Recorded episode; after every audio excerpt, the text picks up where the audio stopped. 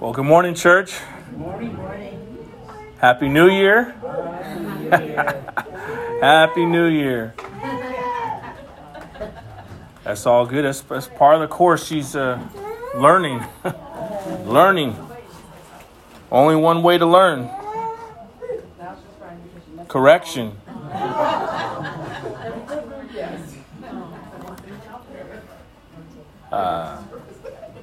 You know, I, I pray that your, your Christmas was a blessed one and that you had, uh, you know, enjoyable time with your family and friends, loved ones, those closest to you. And uh, if it wasn't that way, today's a new day. His mercies are new every morning. And, and, and as Michelle alluded to, you know, it's, it's 2023, turn of a new calendar year. Uh, the reality is, you know, we're still here. You're still here for a reason. Your, your life has a purpose in Christ, and He sees fit that He didn't call you home yet. So, uh, you know, I'm not big on New Year's resolutions myself, but if there's one thing I know that's pressing on my heart more and more every day, regardless of a, of a calendar year changing, is being about my Father's business. being about my Father's business. That is really, truly, solely the only reason we are all still here on this earth. You're not still here on this earth to, to pad your 401k or to collect more Jordan shoes or to excel in your business or to do any of those things. Um, those things aren't in and of themselves bad things, right? I can't stand when people say, money's evil. No, money is not evil. Money is an, an, an, inanimate object. We use money to barter and trade, and, and we place a monetary value on things with money. If it wasn't money, it'd be rocks or anything else. But what does the Bible say? It is the love, it is the lust of money that is the root of all kinds of evil. When you love money, when you pursue that, or you pursue anything that would tarnish your soul, that becomes something that degrades you um, internally. I'm very excited for uh, the message this morning. And, you know, I had prayed about it uh, for quite some time. And, Lord, you know, where, where are we going to go next? And, you know, if you've been here, uh, you know that we've, uh, you know, we recently went through the book of Revelation. And then after that, it's like, oh, for sure we're going to go through the book of James. That was where I was, you know, for sure the Lord was, was leading uh, us to go. And, you know, then the Lord kind of had basically, you know, led me to pump the brakes on that, not not so fast, and we went through Haggai, which was really good because it, it showed us again the importance of again, being about our Father's business. What happens when when our uh, worldly desires? Let's just let's just keep it real. We keep it real here, right? I'm not saying we're of the world. Every Christian struggles with worldly desires, with things that don't line up with the Spirit. Heard a great message this morning, and it just emphasized this fact. You see, our old nature, which is the sinful nature, because we inherited that from our parents and our grandparents and our great grandparents, the seed of Adam is corrupted, right? That's why my little daughter, as, as beautiful as she is, she's got a heart of a sinner. So she comes out of that back room screaming and crying because she's a born sinner. The, from the seed of Adam, from my loins, she, she inherited my corrupt nature. Now, when you're born again, when you give your life to Jesus Christ and you say, Lord, please take residence in my heart, live within me because I know that I'm rotten to the core and I need salvation. At that moment, immediately you're given the Holy Spirit. Redemption becomes yours and you have eternal life in Christ. But now we have a dilemma because you still got to live out your life here on this earth. And your carnal nature, your sinful nature, the first Adam that's still in you, is at enmity with the Holy Spirit. And you're going to be battling and fighting, fighting that constantly. Because your old flesh wants to flare up, if you will, and not just momentarily. Your old nature wants to flare up all the time as long as you're alive. So we know in the Christian faith, whatever you feed is going to grow stronger. If you continue to feed your flesh, you're going to have more of a problem. If you continue to feed the Holy Spirit that lives in you by being in God's Word, by being amongst God's people, by hearing the Word of God, uh, uh, living in obedience. And, and we can't do any of this without the Holy Spirit. That's why Jesus says, Take my yoke upon you, because he knows that, you know, that's, that's what. Um, being uh, self improvement. That's what self improvement's all about. It, it, it's your will. It's trying to do better on your terms and in your time. That's not biblical at all. That's why someone who was a crack addict for 20 years, they can get off a crack in a heartbeat because it's not self help. It's the power of the Holy Spirit that breaks those bondages off of that individual. But in order to stay in line with the Holy Spirit, we need to continue to feed Him. And so I share all that because many people say, well, how do I live the Christian life? How do I live this out? How do I apply it to my life? I understand the teachings. I get the I get the the the, the, the theological teachings, and that's all well and good, but many people stumble on the fact of application. How do I apply it to my life? How do I get it from my mind to what I'm actually doing tangibly on a daily basis? Because we all know love, biblical love, long suffering love is, I love to say this because it's so true, it is a verb. It's an action word. It's something that you do, that I do. It's not merely reading the pages of Scripture. Yes, that's very important. But the application of the biblical principles that we are so fond of, that is where the power lies. We're rendered useless and without any power until we actually apply these principles to our lives.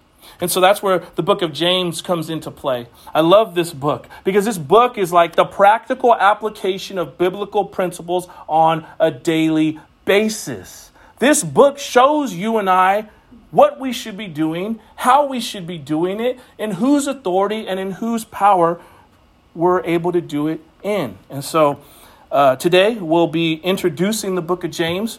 So I'll have a bunch of verses. If you're into nerding out on the word like that, um, you can jot these down for for your own study. Um, it's just going to be an overview today, so there will be a format, but um, you'll see as we get into it. So um, you don't have to stand because I'm not reading a portion of scripture like that. We'll be going through scripture throughout our time, but um, it's more or less again an overview of this book. So first off. Uh, let's go ahead and pray. Heavenly Father, Lord God, we thank you for just another opportunity to uh, get into your word, Lord. Thank you for bringing us together as corporate body, Lord, as, as, as, as your church, Lord. And uh, there's no coincidences. We don't believe in that, Lord. You draw men and women to yourself, Lord. You draw men and women to your house of worship. Lord, I pray as every individual came in this building, Lord, we know that it's not about the building. Lord, there's no power in this building. Uh, the power is in the, the temple, which is the person and, and the Holy Spirit dwelling within them.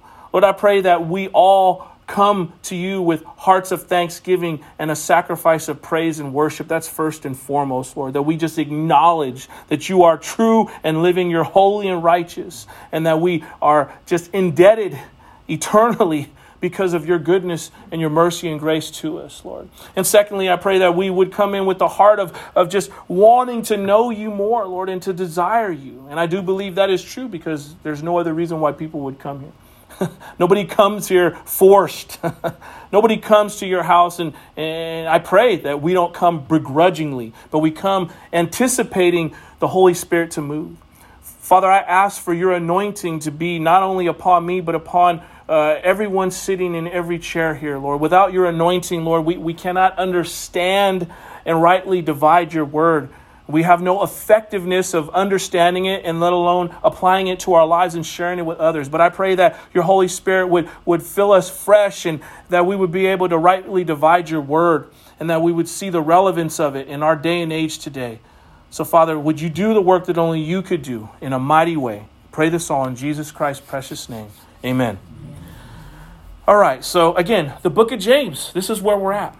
It's a great book. It's a great book. It's it, it's I, I, just I love this about the Word of God in general. I mean, you can even uh, you know go to Philemon. That's a great book, right? You and I could never exhaust the Word of God. You know, some people, you could say, I've read the, the Old Testament a hundred times. Well, that's good. I'm glad that you've done that. You can read it a hundred more times and get so much more out of it because the Word of God is living and active, because it is supernaturally inspired by God Himself. The words are eternal, the principles are eternal. And as we age and as we grow and as we mature in our sanctification, the Word becomes more and more relevant to our lives to the point where it governs every decision you and I make. It is the compass of your life and my life. I love that. I don't know who came up with it, but I love the acronym for Bible basic instructions before leaving earth. The sole most important thing that every single human being on the face of the earth has to come to terms with is who Jesus Christ is. And it, it, it's, it's interesting because we live in a day and age, and unfortunately, in the church age, where many Christians can't tell you in one sentence what this book is about. What this book is about. Many people say many things. They'll say, well, this book is about love your neighbor as yourself. Yes, that is a principle. That is very important. That is not the core theme of this book. Many people will say, don't murder. that's, that's good. You don't want to murder. It's important. It's a very valid principle. But that's not the core of this book. The core of this book is sin and salvation. That's the heart of this book. And unfortunately, that's not popular in many churches across our land today. Many pastors don't want to say the word sin. They don't want to say, I'm a sinner and I need salvation. You're a sinner and you need a Savior. But that's what this book is all about. it's about sin and, and, and, and the, the resolution to sin. The resolution to sin is Jesus Christ. That's why we celebrate Christmas. That's why we celebrate Easter. That's why we, we, we, we, we have the nativity scene and we talk about all this. It's because Christ came to die in our place so that we could be reconciled. So now we can enjoy peace with God. Remember, I talked about that word enmity. When we were born into this world, we, you, me, were at enmity with God Almighty. there, there was a wedge between Him and I, you and Him. And it's the sin that's, that's the whole point about being holy. He's set apart, meaning he can have no engagement with anything that would tarnish him. Not like he can be tarnished, but he's pure, he's holy, he's righteous. But how good of a God is he that he allowed his only begotten Son to come down out of glory, out of heaven, and mix it up with his creation, to take on human flesh, to be born in an animal's feeding trough and, and to live a life that was despised by many so he could redeem sinners in this world. It's a beautiful thing. It, it, it's something that will forever change your life when you when you come to terms with the gravity of who Christ is and how he loves you so much that he died for your sins. And not only did he die, but he rose again. No religion can claim that.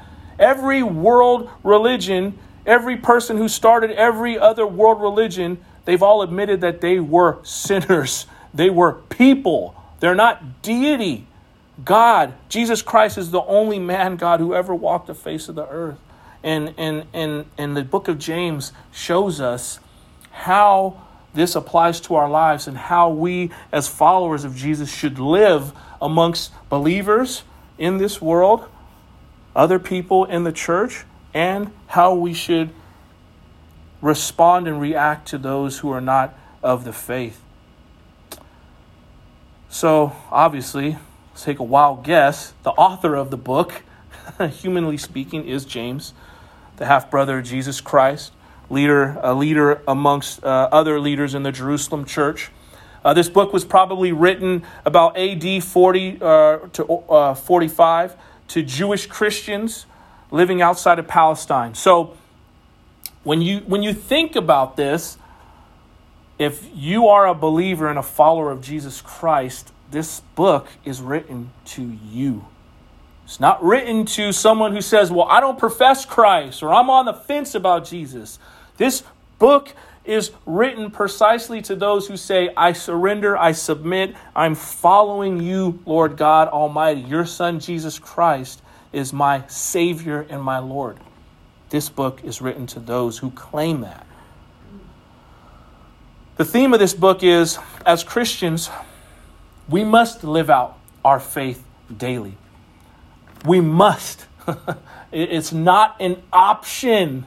There's no, there's no clause in, in that statement as a follower of Christ. And that's all that Christian means is follower of Jesus. So we call ourselves Christians. We say we're saying, I follow you. I don't follow Facebook. I don't follow YouTube. I don't follow InstaChat. I don't follow Apple. I don't follow Google. I don't follow all these things. We live in the epicenter of technology here in the Silicon Valley. We're bombarded with so much of it on a daily basis, it just becomes part of the course for our lives. Many times, getting on an iPhone in the morning is like old timers would get up and start a pot of coffee. It's just something that we do what is I don't know who are the young people now? Generation Zers? What is it? Generation Z and they like they go back to like double double A. It's so I, I don't even you know that's too. I'm a simple person. I don't get all these concepts. They're way over my head. But whoever those youngsters are, that's the technology. That's how it is. It's like they cannot get up and start their day without getting on some kind of some kind of social media form you know, and, and, and, and, I'll be honest, it's easy to get wrapped up in that. I was talking to Daniel earlier, earlier this morning, we were in prayer, and, you know, I had to apologize to him. I, for, for a moment, I got caught up last week in some sensationalism, you know, and, you know, the reality is nothing can supersede the Word of God. The Word of God has to be the ultimate authority in your life. If you're getting your theology from a YouTube channel, don't do that. Don't do that. And, and, and YouTube channels are good. There's people with good content, whatever. The Bible. The Bible. We need Christians to be Bereans, those who will study the Word for themselves. I tell you this every week don't take my word for it. If you're not flipping through the pages on your own, and, and, and, and, and writing down the recommendations that I'm showing you that are on the screen, then, then I'm just saying, real talk, that's on you. Okay? My responsibility is to be informed and to care for your spiritual well being and your growth. And I try to do that to the best of my God given ability, week in and week out. But you have a part to play in it as well. And that's where it comes back to the Holy Spirit and what are you feeding, church? It's like what Michelle talked about this morning. Something that she wants to do in her life personally, what she wants to focus more on in this, this new year. You know, there, there should be things that we're like, I want to grow in this area. You see, but growth doesn't come by just being like, I want to grow. Yeah, that's cool. You know, there's people that are like, I want to get slim. You don't get slim by thinking about it. You get slim by doing something about it, by, by watching what you eat and exercising and doing the necessary things so you can become physically fit. If you want to become spiritually fit, you and I have to do something about it. We have to actively engage in our communion with the Lord Jesus Christ. You see, it's communion for a reason. There's a common union. Okay? He's already done his part. And he continues to do his part, but he loves to partner with you and I. What good is a partnership if it's one sided? And he's doing no sound. And he's doing everything. Oh, okay, no sound. I'll get you sound. Sorry, the YouTube cut out. Sorry, mom.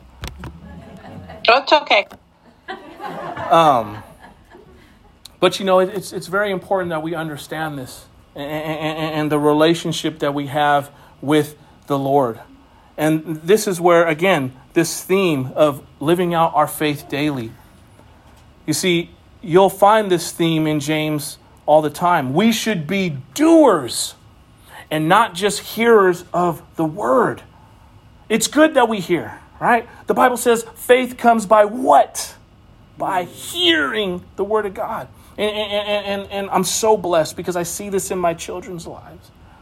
Because they, for, for the longest time, ever since they, before they've been born, in my, in my wife's stomach, they've been hearing the word and they've been prayed over. And we, you know, we constantly are, are, are, are, are you know, introducing them to the word of God. And you see slowly but surely their, their faith growing because they hear the word of God.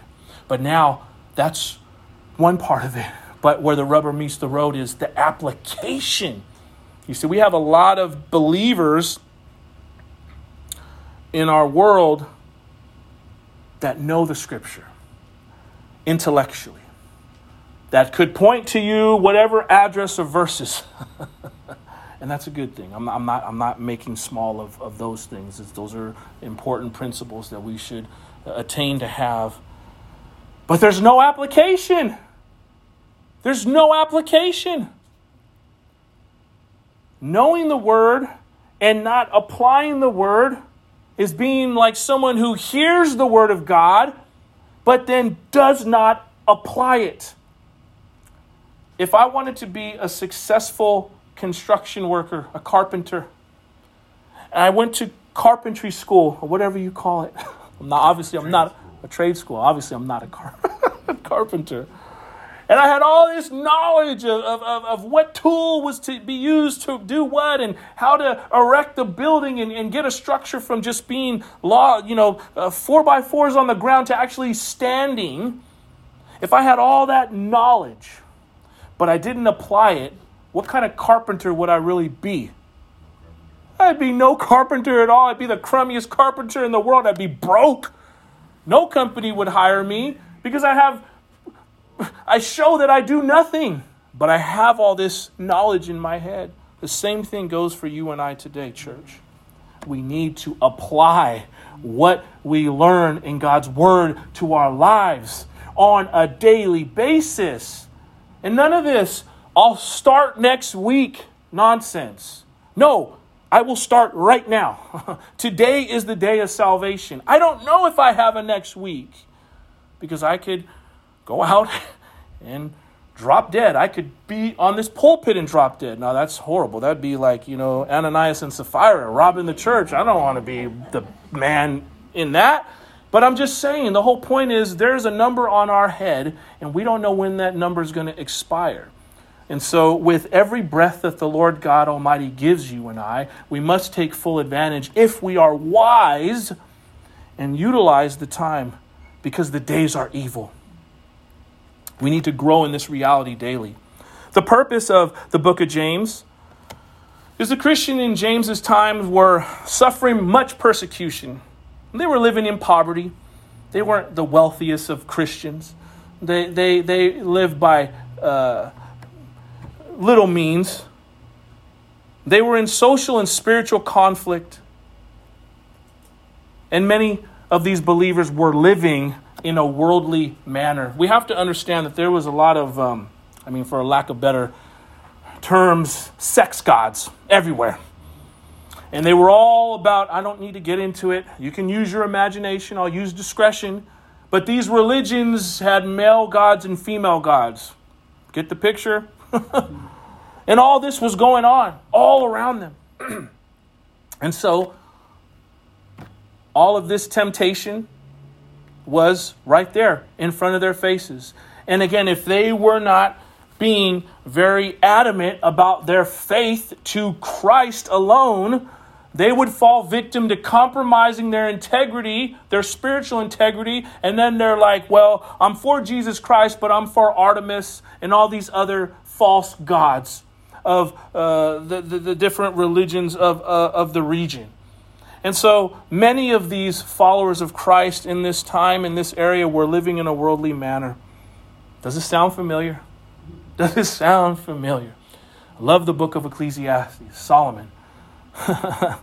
he penned, There's nothing new under the sun. There's nothing new under the sun. What's gone on back then, over 2,000 years ago, same thing is going on in our day and age. A lot in the church compromising integrity, not living for Christ, not willing to speak up for Jesus, not willing to stand upon Jesus alone, but say, well, we're a, we're a church that invites every faith. And you, you can stand hand in hand with us because we, we, we, we believe you as well. Well, no, there has to be a line of demarcation. There has to be a setting aside, a pulling away from everything else. Because Jesus said, the wide gate leads to destruction, but the narrow gate leads to eternal life. And who is that narrow gate?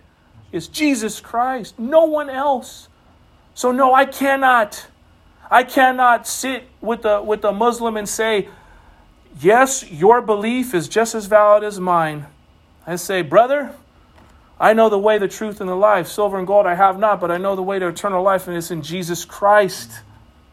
I'm not saying hate those people. We love every person, but we point out sin when it's sin. Don't become a Christian that compromises your spiritual integrity for the sake of pleasing other people or because you don't want to feel uncomfortable. Being a Christian, you're going to be uncomfortable. You're going to be uncomfortable with the people that are blood in your family because they're going to have opposing views and they're going to say, well, you're, you're just a little narrow minded about that. Yeah? Well, look at what the Bible says. The Bible is clear that Jesus is the way, the truth, and the life, that no one, not my mom, not my grandmama, not my grandpappy, nobody comes to the Father but through him, and not through a bunch of religious exercises and rituals, not by good works, but by submitting yourself to his cross and saying, Lord, I need you to forgive me, save my soul. That belief will get you to heaven. Amen. That's all it is. But that's that's too simple for so many people because we're so sophisticated in our thinking. And we we we want to we have all these degrees and I'm not there's nothing wrong with having degrees. But it's dangerous when you don't humble yourself and you have all of these, you know, letters after your name because you your identity becomes, well, I'm Dr. so and so or I was valedictorian of so and so. Okay, that's cool. You're still a sinner. You're no better than me. You still have a debt that you can't pay. I don't care what school you went to. I don't care if you got out of student debt. Doesn't matter. I don't care what your figure is that you make a year. You're still in debt spiritually. You're bankrupt without Jesus Christ. You see, and this is what this book, the book of James, speaks to.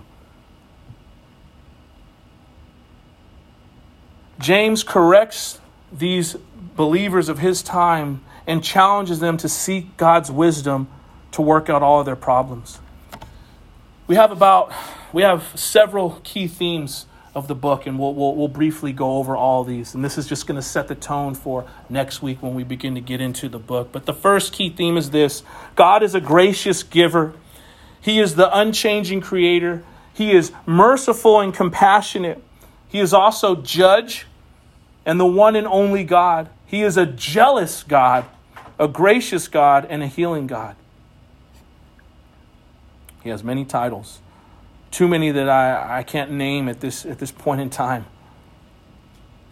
But the book of James is all about getting believers back on track. You see, it's a common theme. Even if we just went through Haggai, that was the same thing. The believers were off track.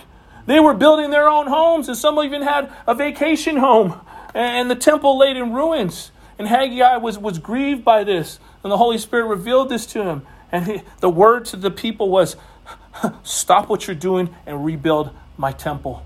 And then everything will go well for you. Stop putting your desires before me.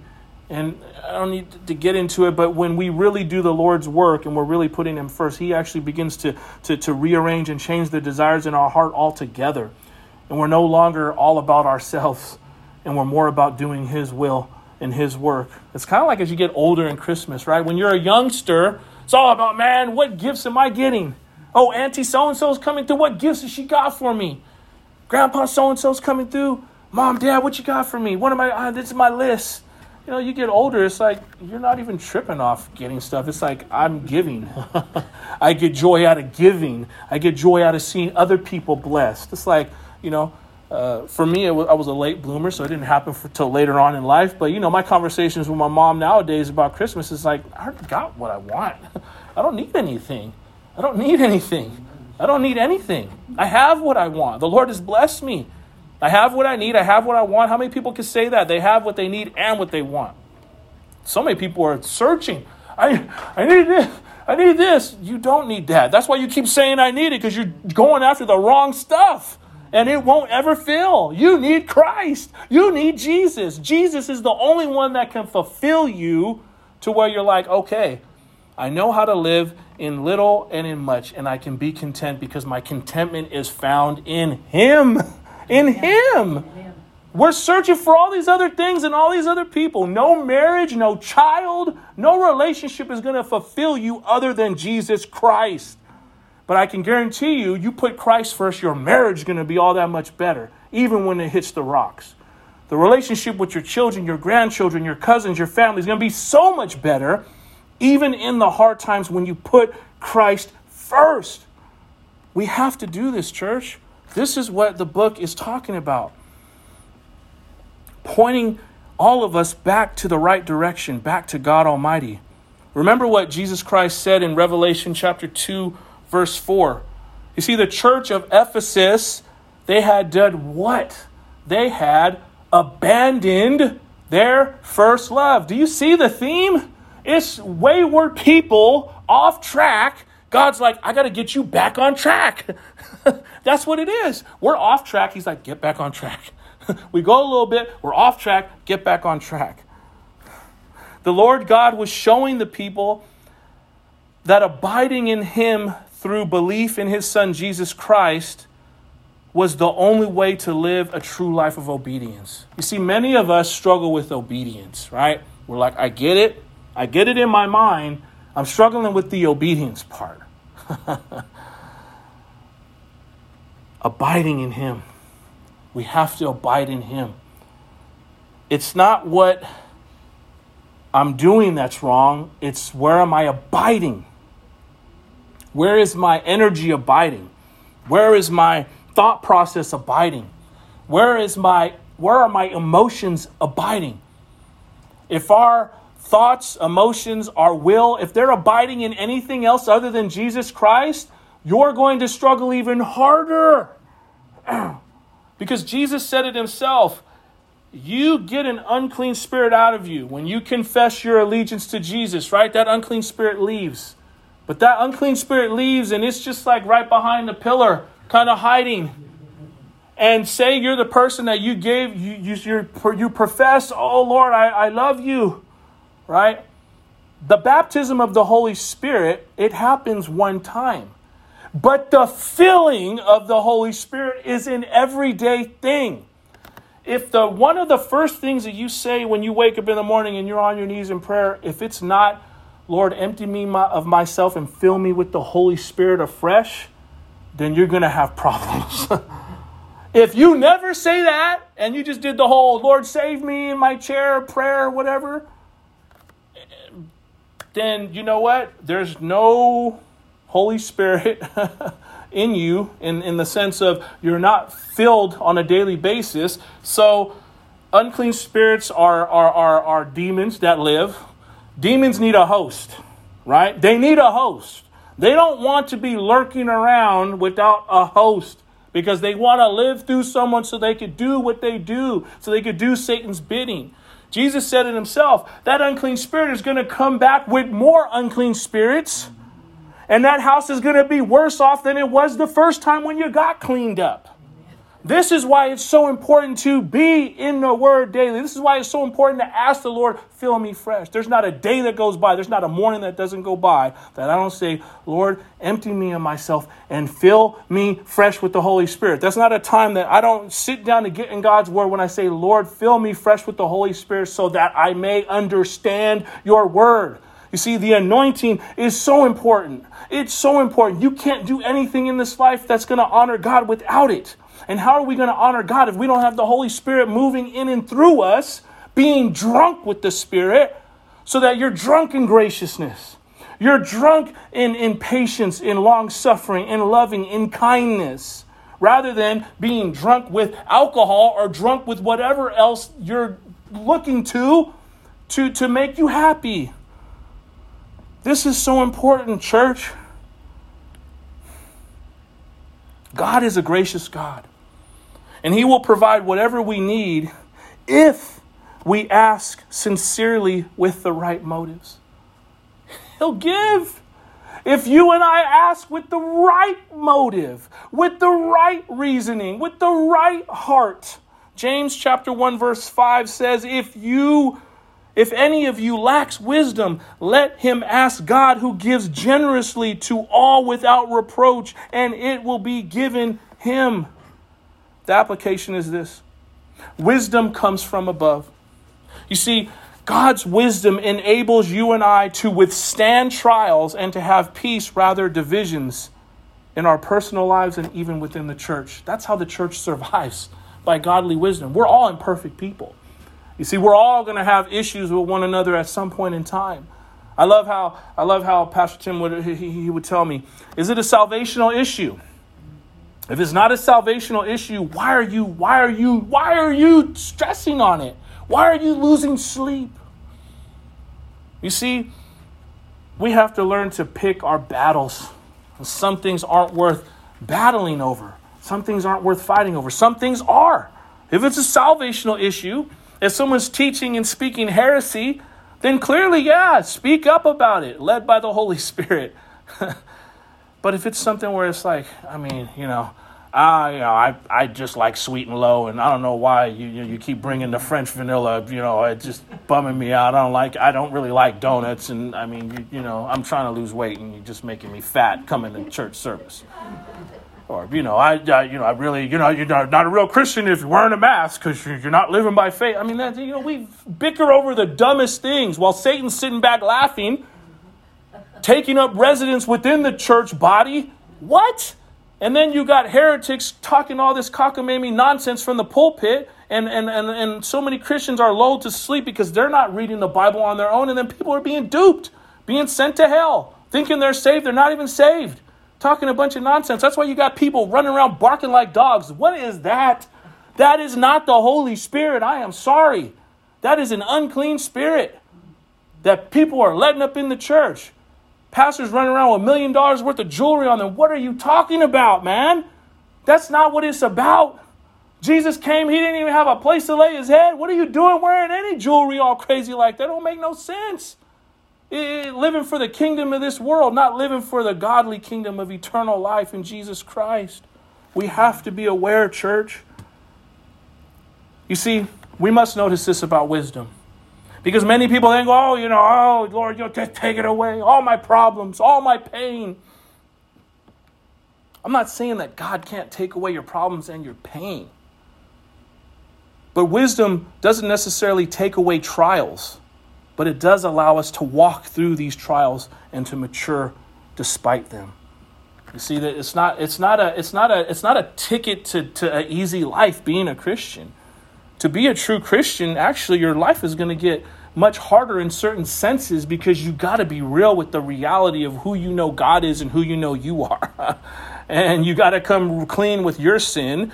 And then you got to deal with the fact that some of the people that you rode with so hard in the world, they're probably going to despise you and reject you because they're actually despising Christ in you.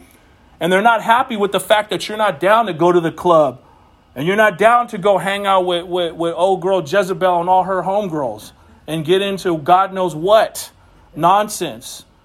And you're not into talking a certain way anymore. And you're not into watching certain. Oh man, you're so boring, bro. What you mean you can't watch that? Homie, I'm trying to guard my mind and my heart. I can't be watching that. I can't be sub- subjecting myself to that kind of stuff. You know? Because you know Satan be behind all them Hollywood actors and actresses, many of them and it's satanic stuff they're implanting in you and your children. It's crazy. The uh, what is it? The the Santa Claus. Uh, the Santa Claus, just like I I don't know if it's the movie or if it was the little the little mini series, but they had on there. There's one clip. My, my Veronica sent it to me, like you know when I was on break, and well I'm still on break, but and it said instead of say, saying I love Santa, it said I love Satan. Disney, what are you doing? And they all about all that nonsense. It's a series, yeah, but it's like, what are you doing, man? What are you teaching these kids? Same thing with American Girl. Selling these goods to to to 12 year old girls saying, they got a little book. Well, you know, the doctor can can give you a medicine to slow down your body from producing your normal how you normally produce. And if you want to become a boy, you can do that. And then they're making these little dolls that are whatever. They're I guess they're O. When you're not either, you're not a male or a female, you're just O. Need I say more? What does the Bible say? You see, Satan is deconstructing the Word of God right before our eyes, and he's trying to get people to believe you can do whatever you want. You can marry whoever you want to be. No, you're defaming the Word of God. You're not redefining marriage, you're defaming and you're blaspheming God's Word because He instituted marriage between one man and one woman for life. You think He was happy with Solomon having all those concubines?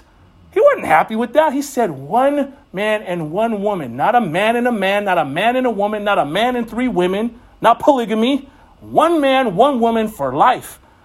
You get, you know, I don't, I don't want to get into that because that's a whole other thing. I know it's a sensitive topic, but the reality is we need to be aware. The second theme is this God allows tests and trials, but temptation comes from ourselves and from Satan. These things require a response of patient endurance. You see, testing and trials are part of the course for the Christian life. There's no way around it. There's no way around it. This is the life that we've signed up for. The reality is this even apart from Christ, you're going to go through trials and tribulations. Wouldn't you rather go through the trials of life with Jesus Christ on your side rather than you just solo bolo trying to get through it? It ain't gonna work when you do it. When you're at the helm, when I'm at the helm, it all it all messes up. But when he's the one in the driver's seat, he navigates us through these difficult things that we go through. Even the good things in life can become difficult because it tests your humility. How do you deal with praise? How do you deal when someone says, hey, man, great job, buddy? Oh, man, you're so good. You know, I, I, I, I hear it a lot when, you know, I'm amongst unbelievers or certain family members or something and I pray. And they're like, oh, that's so great. And that's so beautiful. And, and I'm not trying to, you know, uh, play down. I get what they're saying, but it's like redirect the praise to God redirect the praise to Jesus Christ because it ain't me who's making anything beautiful. If anything, I kill the flowers. You know, I'm like the cyanide in the room that messes everything up. I'm like the Grinch at Christmas. Mm-hmm. But it's the Holy Spirit that makes me tolerable. You wouldn't want to be around me if I didn't have the Holy Spirit living in me. Let me tell you. And the reality is, I wouldn't want to be around you if you didn't have the Holy Spirit living in you. It's just the truth. I mean, I know that it, that's not an easy thing to stomach, but it's the reality. It's the Holy Spirit that makes us appealing to one another and to the world. What did Jesus say? You are the salt of the world. What is the salt if it's lost its what? it's good for nothing. It's going to be shoveled out and thrown to the dung pile. We want to be those that are salty. We preserve the goodness of life. I, I, you know, I love how Daniel's always praying for the country. You know, and, and, and that's what we should be doing. Christians are the only ones, through the power of the Holy Spirit, that are preserving this country to falling apart. It's already falling apart, but I'm saying the slow decay. That's what salt does. Is a the, the, the meat slowly decays instead of it just decaying right away, and bring flavor. We're supposed to bring flavor to the world. We're supposed to reflect the light of Jesus Christ to those around us. May we be those, Heavenly Father, that never lose our saltiness. The Lord was clear uh, when He spoke through the Apostle Paul about testing and trials in this life. Acts chapter 14, verse 22 says, strengthening the souls of the disciples, encouraging them to continue in the faith, and saying that through many tribulations we will enter the kingdom of God. That's right there. You're going to go through, and, I, and, and I'm, not, I'm not even getting into the, the, the great tribulation. I, I don't, nobody knows the day or the hour. I'm not getting caught up in all that jazz. Today is the day. What are we supposed to do today? You know, because he's Jesus is going to be like, "What did you do?" on a daily basis. He's not asking us about the great tribulation. This is so again the sensationalism of things. It's 2023. Read Revelations. There's certain things that have to happen. You know, um, as far as I know, the temple isn't built yet, so we're not there. we're not there. Certain things have to happen in order for certain things to take place. You know, so instead of being caught up in win this, win that, win that, it's like, Lord, what am I supposed to do today? Because you and I both got family members that are on the way to hell. If you and I don't open up our mouth and say something and live in a righteous manner before them and share the love of Christ with them. And so that is what our purpose should be. You see, every trial that you and I live through helps us build endurance so that our faith and our hope in Jesus Christ may grow. Great example of this is think of an NFL player. You know, the draft is coming soon. Um, in April, you know, and you know I'm a sports guy. I've been watching bowl games, making my wife probably crazy. All these bowl games, but Alabama's quarterback, he's he's he's going to more, than likely enter the draft. He's a, he's a good player, good quarterback. Uh, but you know, many of these many of these these young men in college, they start off young. Many of them start off, you know. I mean, I I I played Pop Warner football. Started when I was eight years old. Many of these guys do the same thing. Start off real young playing football. Think about it. As an eight year old boy playing tackle football, putting on a helmet, probably giving yourself a concussion, CTE already, you know, every year, every season, you're experiencing some kind of adversity. From an early age, all the way up through high school, through college, to the professional ranks. Their endurance would have to mature and grow in the arena of football in order for them to thrive and excel in that profession. In the same way, picture a Christian's walk through life and trials. Many of these trials include poverty, mistreatment of people, the poor especially being mistreated. But as you grow in your walk with Christ, you should be growing in endurance. You should be growing in long suffering. I should be growing in patience and all these things through the trials that we've gone through right because that's that's what we're we're supposed to be what we're supposed to be formed more and more into into the image and the likeness of Jesus Christ and his moral character we already know that we're created in the moral image of God but because again going back to that that nasty uh, first Adam sin nature we're constantly you know in a, in a tug of war between the Holy Spirit and, and, and that unclean spirit that, that that sin nature that's trying to rise up all the time but we go through trials, and it, it's supposed to grow us to be more like Christ. As believers, we are especially supposed to give attention to the poor. Those in the church are supposed to care for the needs of the poor. Psalm verse 82, verse 3 says, Give justice to the weak and the fatherless, maintain the right of the afflicted and the destitute. We, as saints of God, must care for those who are being taken advantage of in this world. We are not to ignore them, we are supposed to care for them. You see, the wealthy are condemned for their pride and for their stealing from the poor. The righteous who follow after Christ should care for the needs of the poor. Um, example of this a couple weeks ago, um, my wife and I uh, volunteered to speak on behalf of Sunny Hills, the apartment complex we live at. There is a section of the the, the complex that's uh, for uh, you know affordable housing for uh, low low income Section Eight housing. And um, long story short, basically, there a lot of the residents there are are very uh, scared, if you will, because they're not sure that the owner is going to you know renegotiate with HUD, and so they're fearful of their place to live. So the whole point was to go go to City Hall and and and, um, on the night of the new mayor being sworn in in Milpitas and to speak up and to share. And so, you know, we had prayed about it, and obviously there was a certain way to go about it. And um, but you know, uh, my my wife and myself and, and, and, and, other people had spoken up and and shared, uh, you know, in front of uh, the city council and the mayor the importance of keeping Sunny Hills uh, affordable for those who need it.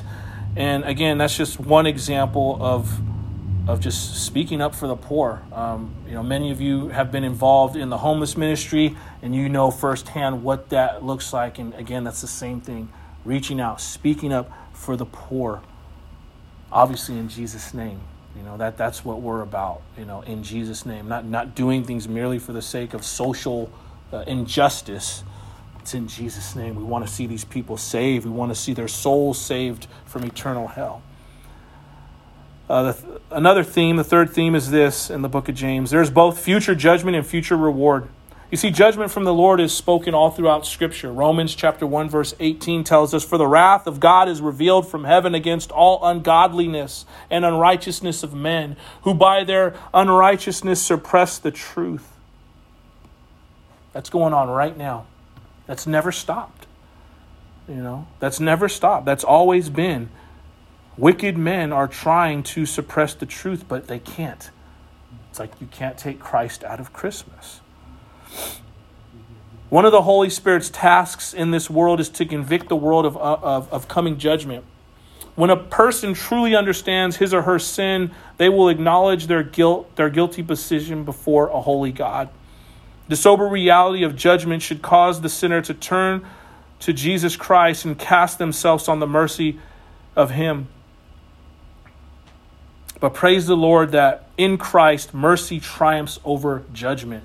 This is how much He loves us, that His mercy triumphs over His own judgment. Only God can do that. James chapter 2 verse 13 tells us, "For judgment without mercy, or for judgment is mercy to the one who has shown no mercy. Mercy triumphs over judgment." For us as believers, it's a little different, right? We will be judged, but not a final judgment of conviction. Ours will be a judgment of our works for Jesus Christ here on earth. Lasting works of value to the Lord will survive. That's what's known as gold and silver and precious stone. 1 Corinthians chapter 3 verse 13 and 15 kind of explains this. I'll share it. It says each one's work will become manifest for the day will disclose it because it will be revealed by fire and the fire will test what sort of work each one has done. If the work that anyone has built on the foundation survives, he will receive a reward. If anyone's work is burnt up, he will suffer loss, though he himself will be saved, but only as through fire. Rewards, which the Bible calls crowns, will be given to the one who is not unjust, someone who's righteous, who's, who's received the imputed righteousness of Jesus Christ. You see, the Lord will not forget your work and the love that you've shown him. So, all the things that you do, that you toil, it's not in vain if you're honoring the Lord. If you're honoring the Lord with your heart and your due diligence and you're giving the first fruit of your, your, your essence, who you are, your, your God given abilities, your talents, your resources, He remembers that. He knows. He, he keeps a record of all these things. He even has a bottle where all your tears are stored. That's what the Bible says. You know, he remembers. The whole point is he remembers. It's not it's not it's not done in some vacuum where it's just it's just in oblivion. He has he's he's conscious of where you're at and what you're going through and what I'm going through. But remember, we will be rewarded based on our motive of heart, not merely following and keeping man-made set of rules. That, that's what, that's what the, the religious leaders did, and, and Jesus rebuked them. Remember in Matthew chapter 15, verses 7 through 9, it says, You hypocrites! Well, did Isaiah prophesy of you when he said, This people honors me with their lips, but their heart is far from me? In vain do they worship me, teaching as doctrines the commandments of men? You see, these religious leaders were rebuked because whatever obedience they showed, it was motivated by self righteousness and it wasn't motivated by the love of God. Those who were promised rewards for obedience were rebuked many times because their obedience was not from the heart, it was incomplete. God knows, right? We, we can't put on a show, we can't front. We can front before each other. you know, that's where that whole thing of, you know, you can rattle off scripture and, and that's fine, but you know, it's about your heart. It's about the condition of your heart. Nobody cares about all this knowledge if it's not led by a heart that's, that's submitted to Jesus Christ. You see, God's word is the instruction manual for our lives. When we apply these principles, our consciences are cleaned and our lives function as they were designed to function. And that honestly is a reward in and of itself. Think about it like this. This is an example. Think about a man who buys a swing set for his young children, right? And I guess I'll say me. I don't have a swing set, but I'm not very, you know, I don't use tools like that, right? Someone who doesn't use tools, but the swing set comes with an instruction manual, okay? If the father reads the manual, constructs the, the, the, the swing set the way it's supposed to, it's going to bring lasting joy and reward for himself and his children as well. They're going to be able to play on the swing set safely and everything's going to work out. Now, take the stubborn man or the pig headed man. I'll use myself as an example again. and, and, and, I see this and I'm like, ah, I don't need this manual. These big bars look like they go like this. The chain obviously goes on like that. The seat sits there and everything's going to work out. And then just go blindly putting stuff together. Well, what's going to happen when that swing set stands strong and then, you know, somebody who's got a little weight sits on one of those swings? Probably not too good. Probably it could be disastrous. The same thing can be said of the Word of God. It's a manual for our lives. It's an instruction booklet that tells you and I how we are supposed to live and how we can excel and exceed not only in this life, but for surely in the next. But if we do not apply the principles of the Bible to our lives, there's a very destructive consequences that are going to take place in our lives. The application is simply this there are built in rewards for simply following the Bible's instructions. Built in rewards. He says, don't steal, don't steal. He says, get married if you want to enjoy that stuff like that. Get married, man. Get married. Don't, don't play house and think it's going to be all good. Don't have a sit in lover and thinking it's going to work out. Psalm chapter 1, verses 1 through 4 tells us Blessed is the man who walks not in the counsel of the wicked, nor stands in the way of sinners, nor sits in the seat of scoffers. But his delight is in the law of the Lord, and on his law he meditates day and night. He is like a tree planted by streams of water that yields its fruit in its season, and its leaf does not wither. All that he does, he prospers. The wicked are not so, but are like shaft that the wind drives away. I mean, that's so plain and simple right there. He says, if you abide in Jesus Christ, your leaf will never wither. You're going to prosper in all you do, not just a little eeny teeny weeny bit in everything you touch. That's what Michelle talked about.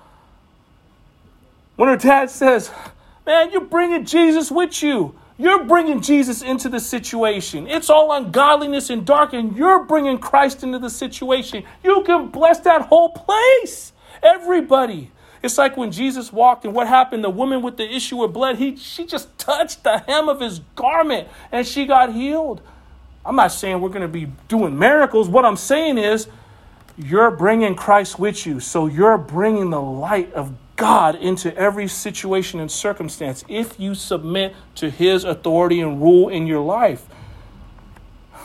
The leaf of your life is not going to wither. You're going to prosper in all you do. Don't be like a wicked man or woman who is blown away like the shaft. It's worthless. A life that was created to reflect the light of Jesus Christ and now is worthless. That's sad. That's sad. How, how God's heart must grieve over those who continually reject Him. He takes no pleasure in, in seeing people go to hell. But we send ourselves to hell of our own volition because we hold a clutch fist against God and say, No, I don't want to bend a knee and surrender and submit to you. The Bible is clear every knee will bow and every tongue will confess that Jesus Christ is Lord. So much easier to do it now than be forced to. to be forced to. That's a horrible thing. I shouldn't have even laughed. It's a horrible thing. Obedience to the word includes obedience to the gospel of Jesus Christ, and that carries great rewards. When we accept God's offer of salvation through faith in Jesus Christ, we are pronounced righteous in his sight. You know that? Do you know that? That's, that's what Michelle was talking about, looking at it positively.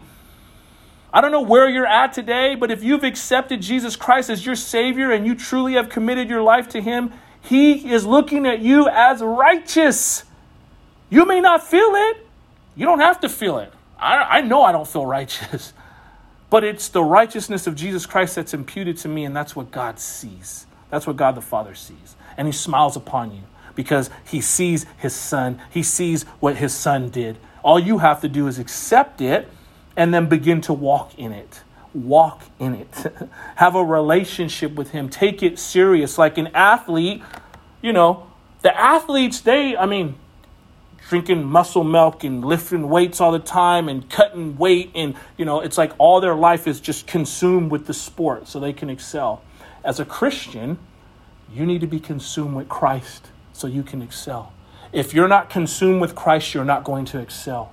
There has to be some kind of regiment that your life is it, it, it revolves around. And i'm not talking about legalistic stuff. I'm talking about getting down to the nitty gritty and saying i'm making a decision i'm going to be motivated i want to see these areas of my life change and go after it in the name of jesus christ it's tangible it's there for you and i you can have it you can live not your best life now, but you can live in a way that can honor and glorify God now, and you can be freed from everything that seeks to hinder the work of God in your life. It's a new year, right? We change should be falling off. We should not be followers of Christ bound to anything. There shouldn't be. There shouldn't be anything bound. You shouldn't be bound by I shouldn't be bound by anything. I'm not saying you're not going to struggle but the power is there. Jesus Christ resurrected from the dead. Don't look at your situation like it's like it can't be broken, like it can't change. He's the God of this universe. He can do anything. All things can be done that are going to honor him. Please take that to heart. Somebody in this room has to hear that today. They have you have to. Do not walk around bound. What a person says has power both to destroy and bring peace. There is much power and influence in words, what we say and how we say it. It's extremely important as we, as followers of Jesus Christ, learn to control the tongue. It's been said that scars from ill words said to someone last longer than scars from physical abuse. Those chains can be broken too, in Jesus' name. Ephesians chapter 4, verse 29 tells us, Let no corrupt, corrupting talk come out of your mouths, but only such as is good for building up as fits the occasion, that it may give grace to all those who hear. We want to be those that bring life, not death. Proverbs chapter 15, verse 4 tells us a gentle tongue is a tree of life, but perverseness in it breaks the spirit. You don't want to break the spirit of someone. You see, that's what Jesus Christ does not do. He doesn't break our spirit. He may rebuke us, conviction will set in, but he doesn't break our spirit. That's what Satan does. That's what condemnation does, right? You're no good loser. You suck. You're horrible. You make trashy decisions. You're the worst person ever. You don't deserve it. That's all condemning. That's from an unclean spirit. It's meant to break your spirit. God doesn't do that. The true God of the universe does not do that. El Shaddai does not do that. The Lord God Almighty does not do that. You see, it is clear from these few verses alone that the tongue brings either life or death, blessing or curses. The application is this we must live in submission to Jesus Christ in order to have our hearts renewed daily so that we may speak life and not death. I just have a few more and I'll end. The next is this rather than merely hearing God's word, believers must obey the word of God in their daily actions. You see, obedience and healthy spiritual fruit go hand in hand. You cannot separate the two. Just as disobedience to Jesus Christ breeds spiritual death. You see, the question every person has to ask is this Who will I obey? Who will you obey? There are only two options either the Lord Jesus Christ or your flesh. You can lump up your flesh and Satan in the same boat because it's basically one and the same. Who will you obey? Living a life of obedience to God alone is the only way to live a truly fulfilling life. This is accomplished by daily walking with Him through careful study of His Word, spending time in prayer, meaning Not just you talking, but listening to Him talk to, meditating, letting Him speak, and fellowshipping with the saints. Staying in communion with believers. Don't just drift off. Don't do the solo bolo YouTube act. It ain't going to cut it. I'm telling you. It ain't going to cut it. You have to be in fellowship with believers because it's going to help gird you in truth so that you can stay strong in the day of temptation. Faith does come by hearing the word. Along with hearing God's word, we as believers must mature in our faith, meaning we put into action the principles that we are taught in his word. It's not enough to merely hear and not do. 1 John chapter 3 verse 24 tells us whoever keeps his commandments abides in God and God in him. And by this we know that he abides in us by the spirit whom he has given us. All right. One last one and we'll end. Prayer is the proper response to trials, but it must not be self seeking. It is to be centered and central in all of life's circumstances, good or bad, looking to Jesus Christ. You see, we are to give thanks. Sometimes being thankful in difficult situations is very hard, but it can be done. Scripture is very clear about this kind of response. 1 Thessalonians chapter 5 verse 18 tells us, "In everything give thanks, for this is the will of God in Christ Jesus concerning you." The application is this: Be thankful rather than complain because this takes a conscious act of the will, but it must be done. And it's a sacrifice on our part of our natural desires. Men, again, it goes back to that, that sin nature. The sin nature wants to complain. It's not fair. Why do they get it? Why am I getting it? Why, why do I get the short end of the stick? I mean, look at Joseph. Joseph had every right to complain. Look at what happened to him, man. Sold into slavery, brothers hating on him. Woman tried to say, you know, did something that wasn't correct. Not good. Look at Job. And we know, yeah, Job went through it, but I'm saying, eh, eh, I mean, there's plenty of people that could complain, but complaining is not the right way to go about it. Thanking God for all things does not mean that we thank God for evil done to us. It means that we are thanking God for the benefits that He intends for us when He allows these things to happen. And lastly, we should believe and act upon the Word of God. When Jesus, remember, when he was tested in the wilderness, he responded to each temptation by quoting scripture. And this is why it's so important to get the word deep down in you. It needs to become a part of you to where you're able to recite it on a moment's notice, but not just, you know, reiterating it. There's a comprehension there, there's a belief there, there's power in his anointed word. Deuteronomy 8 says, It is written, Man shall not live by bread alone, but by every word that proceedeth out of the mouth of God. We can follow Jesus' Jesus's example successfully when we engage in spiritual, spiritual warfare by proclaiming truth in the face of tests and temptations. I don't know where you're at today, but if you're not facing some kind of trial, trust me or trust the Lord. You're going to in the near future.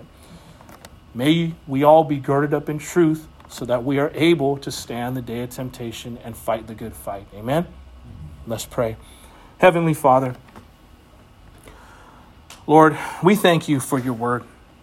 And I know that at times it's not easy to hear, but Lord, these are important sayings.